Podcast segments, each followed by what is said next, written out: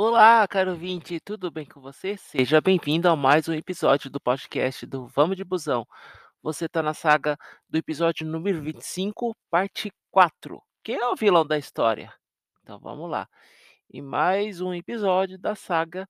Eu vou te contar uma história, inclusive, você acabou de chegar no ápice, no clímax, ou seja, onde o circo pega fogo, né? Ou, ou literalmente como o termo mais usado, né? Onde que pega fogo no parquinho. Nos últimos dias eu falei muito no no início do anos 2000, com a acirrada disputa de passageiros entre as empresas de ônibus e companhias aéreas. Agora, nesse momento da história, entra as intervenções do governo federal, na qual o leitor leitor não, você ouvinte vai tirar suas próprias conclusões. E aí eu vou e inclusive você vai ter um pouquinho das respostas da principal. Quem é o vilão da história? Demonstrada a diferença entre governo, eh, diferença de tratamento governamental entre companhias aéreas e empresas de ônibus, percebe-se umas influencinhas, né, aonde que pesa na balança, né. Agora se prepara que você vai conhecer como eu posso falar a gota d'água sobre a disputa entre empresas de ônibus e companhias aéreas. Te prepara, caro ouvinte, que hoje o episódio tá bem pegando fogo, tá bom? Vamos de busão, tá? Segue aí, segue aí, segue aí.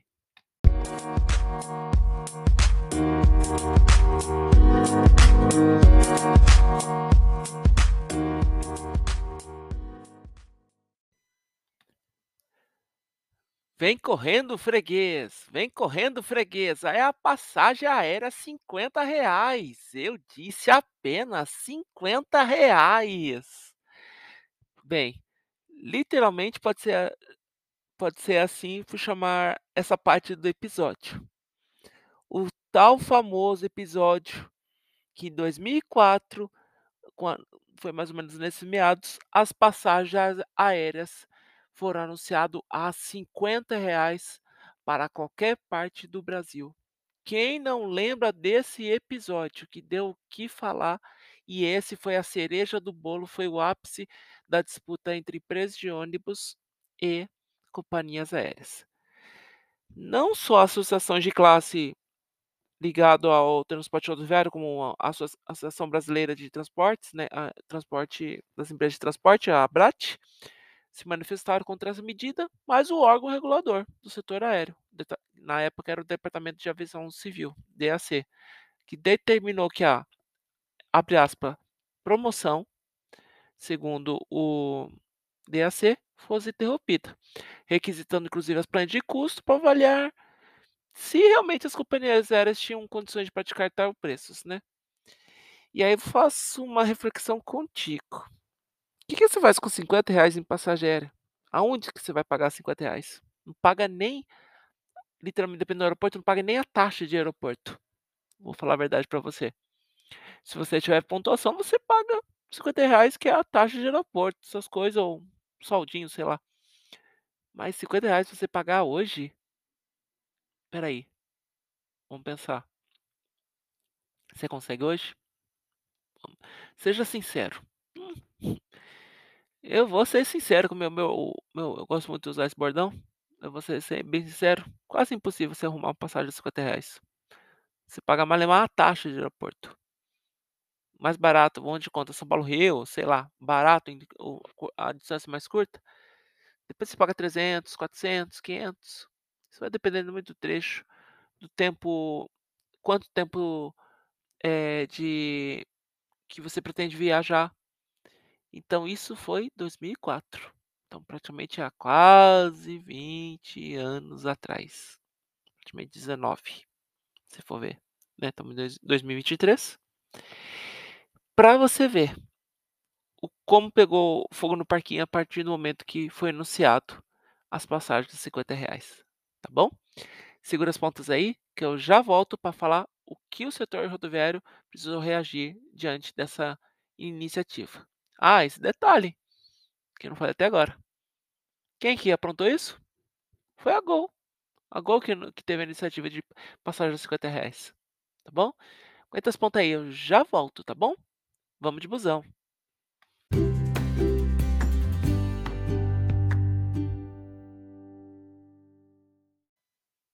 Falei que era rapidinho. Tô voltei, caro ouvinte, vamos lá.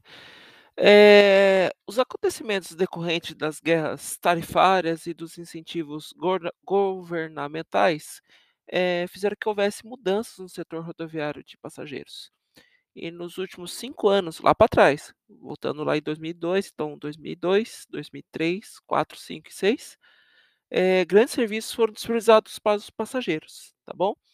Vou dividir isso essas informações que eu vou te passar agora em 3, eh, subtipos de informação. Essa informação que eu vou passar agora é baseado numa na revista eh, da CNT, Confedera Confederação Nacional de Transporte, tá bom?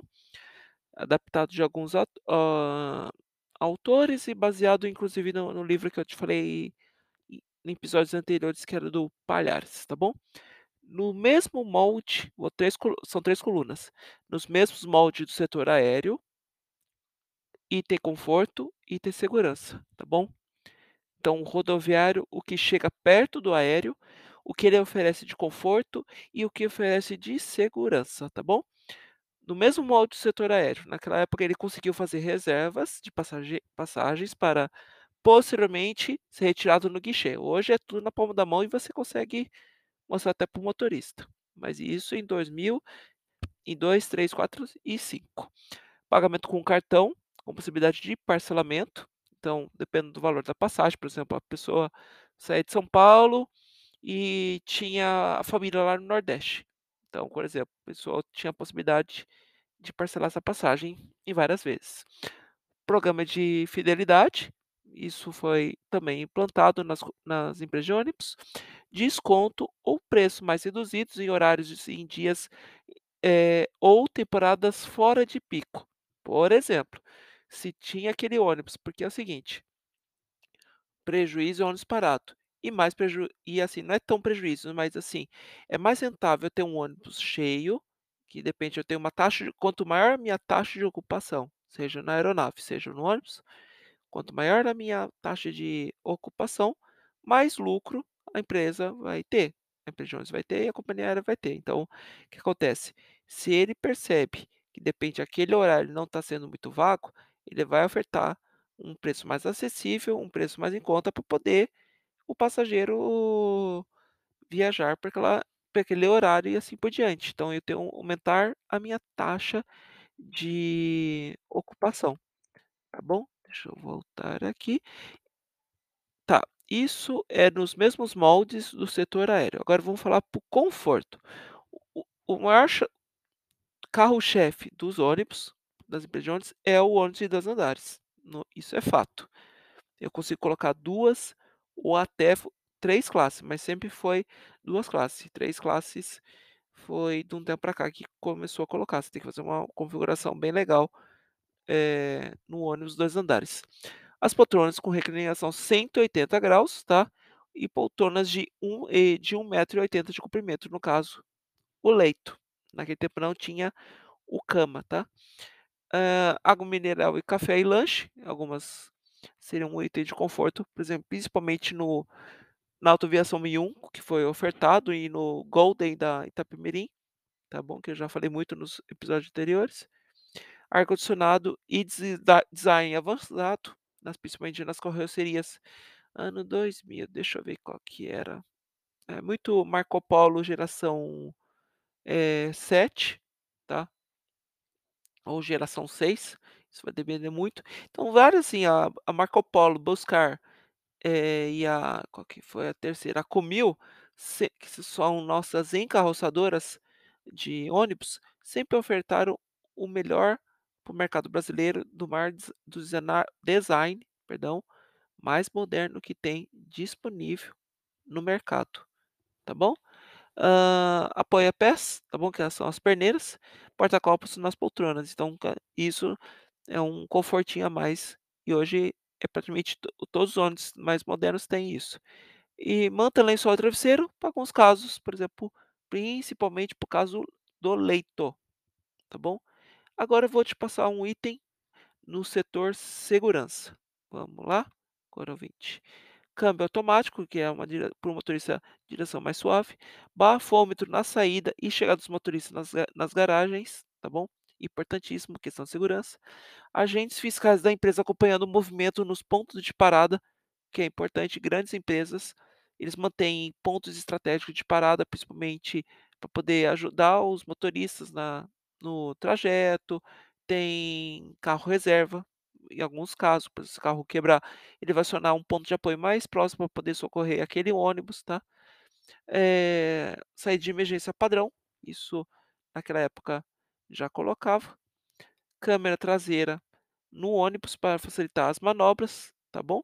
E treinamento dos motoristas eh, na em principalmente na questão da direção defensiva, em estradas que são complicadas, sempre as empresas investem em treinamento, quer dizer, uma educação continuada nos seus motorista e colaboradores, não adianta só focar no motorista, mas também de como toda a equipe, para poder oferecer o melhor e principalmente fator segurança nas viagens e principalmente proporcionar segurança ao passageiro. Deixa eu ver se tem mais alguma coisinha, meu caro ouvinte. Vamos lá, vamos lá, vamos lá. Não, por enquanto seria isso. Espero que você tenha entendido, eh, essa parte. Lembrando que isso aqui é todo esse conteúdo é origi é origem do meu trabalho de conclusão de curso, que eu consultei, inclusive, é baseado em várias bibliografias na época, né. Tinha internet por volta de 2000 e deixa eu ver se TCC 2014 2004, 2005, mas era não tá tão boom que nem tem hoje, né. Mas, co é muito baseado em livros, em revista especializada, essas coisas. Por isso que eu peguei aqui um ator chamado Guilherme Palhares e revista, eh, CNT, Confederação Nacional de de Transporte, tá bom? Aguenta esse ponto aí, que eu já volto, tá bom? Não esquecendo, vamos de busão.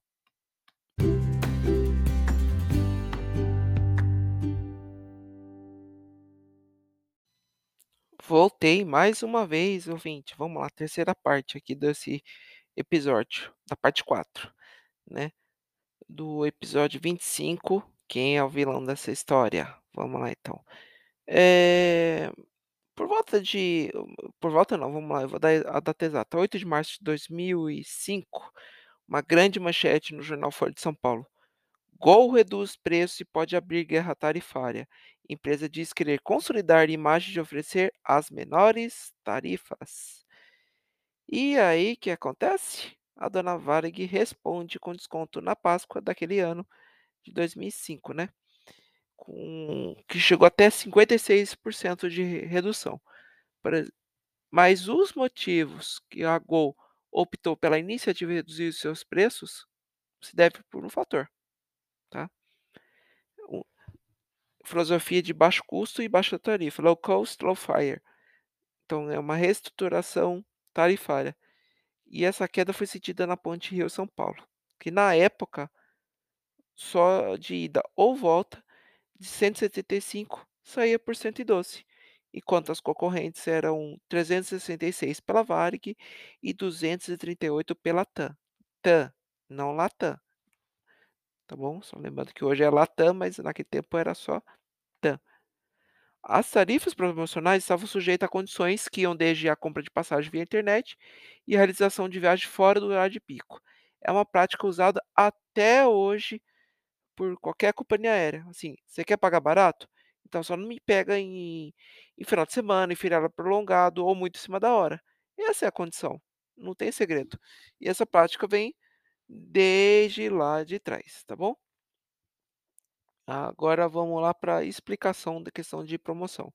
Segundo as informações que eu apurei na época, segundo a Gol, essa promoção está de acordo com as regras de estipuladas pelo órgão regulador, o DAC, Departamento de Aviação Civil, pois não ultrapassa o desconto máximo permitido de 65% da pela da tabela cheia.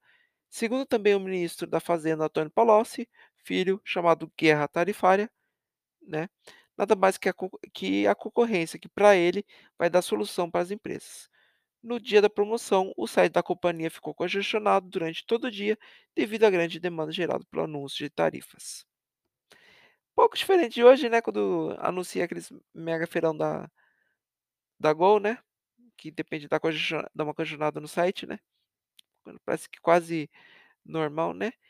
E pra terminar, tem Varig contra-ataca com iniciativa da Gol, com redução dos seus preços. No caso da ponte aérea, né, as passagens só de ida da Varig custava no período de 25 a 26 de março de 2002 2002, só recapitulando R$199,00, enquanto ida e volta pela TAM, no período de 22 a 29, sairia R$374. Ai, ai, será que é diferente, então, com os dias de hoje? É, sei lá, né, vamos lá. Deixa eu fazer uma curiosidade aqui só pra enquanto a gente tá gravando esse episódio, eu vou eu gosto muito usar o Google Voos. Espera aí, Google Voos. Flight, hã, cadê, cadê, cadê? Hã, achei. Voos Google. Por exemplo, eu quero de São Paulo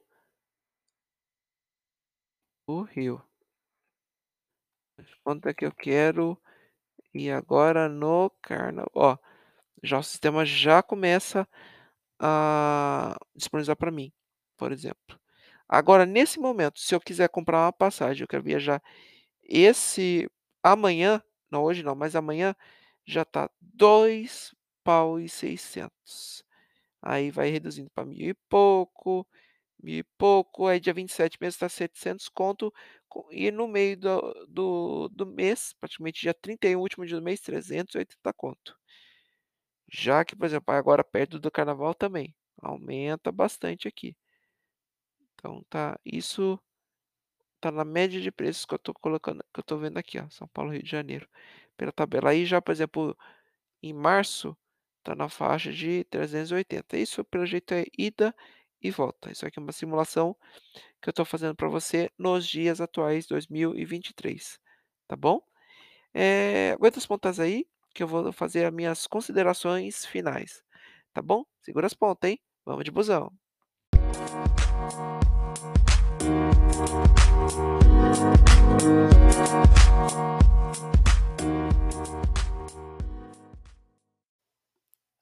Vamos para as considerações finais. É, praticamente tô vendo o circo pegando fogo e assistindo de camarote e assistindo pipoca. Até brincam com isso, mas é o assunto é sério.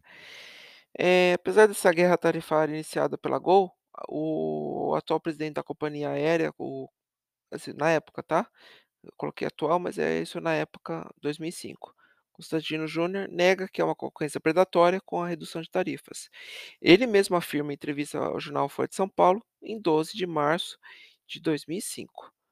Falava dele: "Nós reduzimos os preços das passagens, ao mesmo tempo em que apresentamos as melhores margens operacionais do mercado. E as pessoas dizem que faz concorrência predatória? É um absurdo isso". Folha de São Paulo, 2005, página B2. Baixas tarifas, baixo custo, tarifas promocionais e concorrência com o setor rodoviário, e principalmente com o setor aéreo setor aéreo. Como é que um dos principais protagonistas da concorrência entre as companhias aéreas e empresas de ônibus chega a ao preço que é anunciado? Pois é. Será que companhia aérea é o grande vilão dessa história? Ou será que tem um um dedinho do governo do governo federal? Ou será que tem mais um um um bastidores, um vilão escondido, ainda que não foi revelado? Bem, isso fica pra próxima semana, tá bom? Isso fica para o dia 4 de fevereiro. E, mais uma vez, obrigado por que você conseguiu acompanhar essa sequência de de publicações aqui do podcast do Vamos de Busão. Falta pouquinho, tá bom? E não esqueça, se você tá acompanhando ou deixou ou ou caiu de gaiato nesse aqui, mas tem que acompanhar os outros pra poder ter uma lógica, você vendo o que aconteceu, tá bom? E não esqueça, tá bom, meu amigo e minha amiga, vamos de busão.